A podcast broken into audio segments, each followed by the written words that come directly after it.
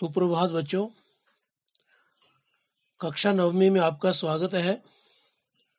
आज का हमारा विषय है रैदास के पद। तो सबसे पहले मैं आपको रैदास जी के जीवन के बारे में संक्षिप्त जानकारी दे रहा हूँ।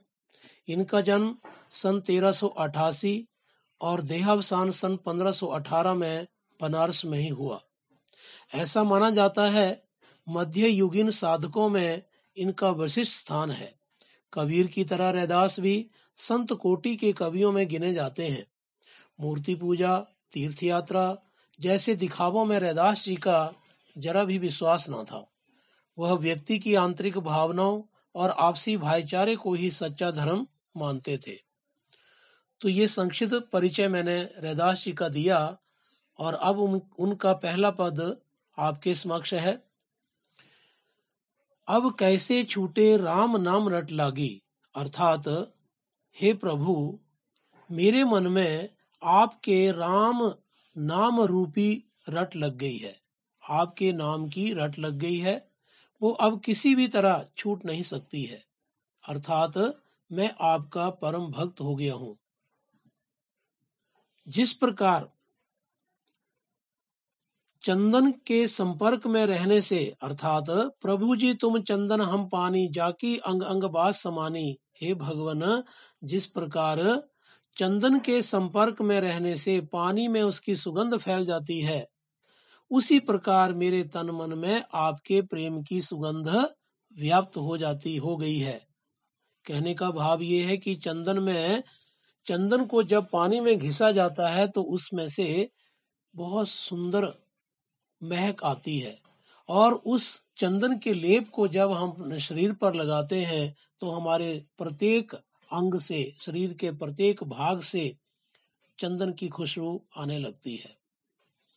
प्रभु जी, तुम घनवन, हम मोरा। हे भगवन, यदि आप आकाश में छाए हुए काले बादल हो तो मैं जंगल में नाचने वाला मोर हूँ। अर्थात, जब बरसात के समय आकाश में काले उमड़ते घुमड़ते बादल देख करके मोर जो है वो खुशी से नाच उठता है, उसी प्रकार मैं भी आपके दर्शन को पा करके खुशी से भाव विभोर हो जाता हूँ।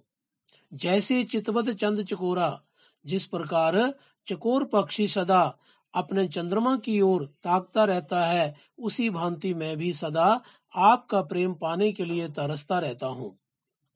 प्रभु जी तुम दीपक, हम बाती जा की ज्योति बरे दिन राती हे भगवान, यदि आप दीपक के समान हैं तो मैं उस दीपक में जलने वाली बाती हूँ। अर्थात, जो सदा आपके प्रेम में जलती रहती है। हे प्रभु, आप मोती हैं तो मैं उन मोतियों में पिरोया जाने वाला धागा हूँ। हे प्रभु जी तो मोती हम धागा। अर्थात, अगर मोती अलग अलग बिखरे होते हैं तो उनकी उतनी शोभा नहीं होती है। लेकिन जब उन मोतियों को धागे में प्रोया जाता है तो वो एक माला के रूप में दिखाई देते हैं और वो बहुत ही सुंदर लगते हैं। अर्थात, जैसे ही सोनी मिलत सुहागा, जिस प्रकार सोने में सुहागा नामक पदार्थ मिला मिला दिया जाता है तो उस सोने की चमक और बढ़ जाती है। उसी प्रकार आपका और मेरा मिलन सोने और सुहागे के मिलन के समान पवित्र है। अतः प्रभु जी, तुम स्वामी हम दासा ऐसी भक्ति करे रे दासा हे भगवान, आप स्वामी हैं और मैं आपका दास हूँ। अतः ऐसी भक्ति करे रे दासा मैं तो सदैव आपकी इसी प्रकार भक्ति करता रहूँगा। जब तक मैं जीवित रहूँगा, तब तक हे भगवान, मैं आपका भजन कीर्तन इसी प्रकार करता रहूँगा। आपका नाम जो है कभी नहीं भुलाऊँगा। आपके नाम की रट मेरे हृदय में हमेशा लगी रहेगी। तो बच्चों, ये आपका पहला पद रैदास जी का था।